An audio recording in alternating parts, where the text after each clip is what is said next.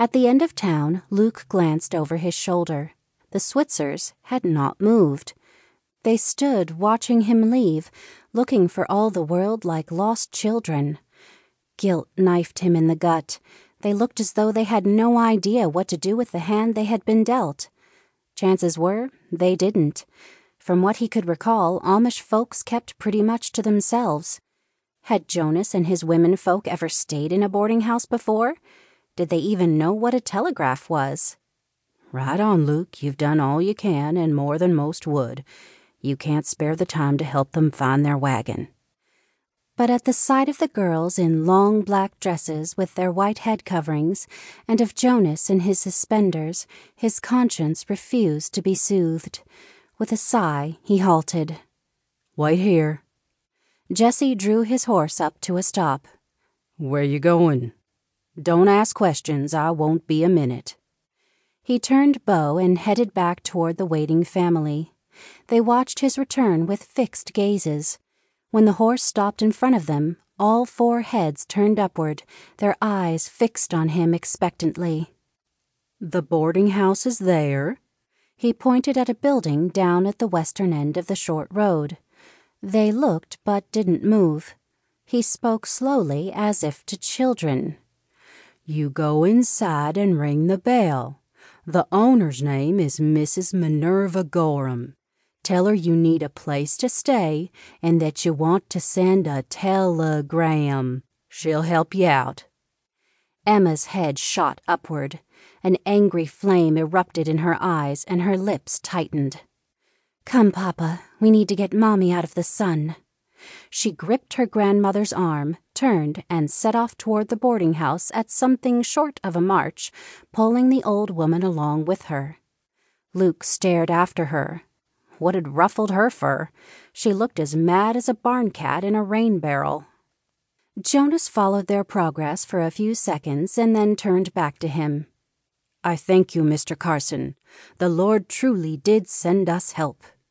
He folded the money, removed his straw hat, and tucked it carefully inside. When he'd replaced the hat on his head, he looked back up at Luke. After you deliver your cows in Hays, go a few miles farther to Apple Grove. Ask for the farm of Bishop Miller. He will see your money returned to you. Luke chuckled. Just like that. I walk in and say, I helped Jonas Switzer over in Gorham, and I'm here to get my money back and he'll hand it over? A small smile curved the man's lips above the bushy beard. We are Amish. We repay our debts. A sound from behind Luke drew his attention. He turned in the saddle in time to see Jesse waver and then tip sideways and tumble out of the saddle. He landed in the dirt with a thud. Jonas chuckled.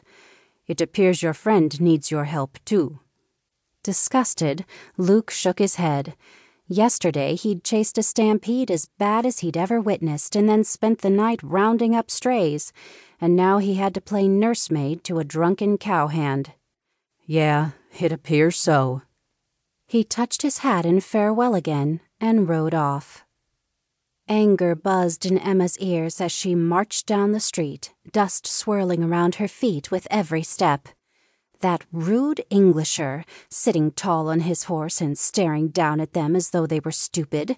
The Lord certainly would not send someone like him to help.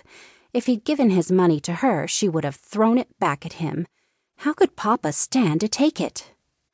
Granddaughter, you walk my legs off my body and pound my heart through my apron, Mammi complained. Contrite, Emma slowed her pace.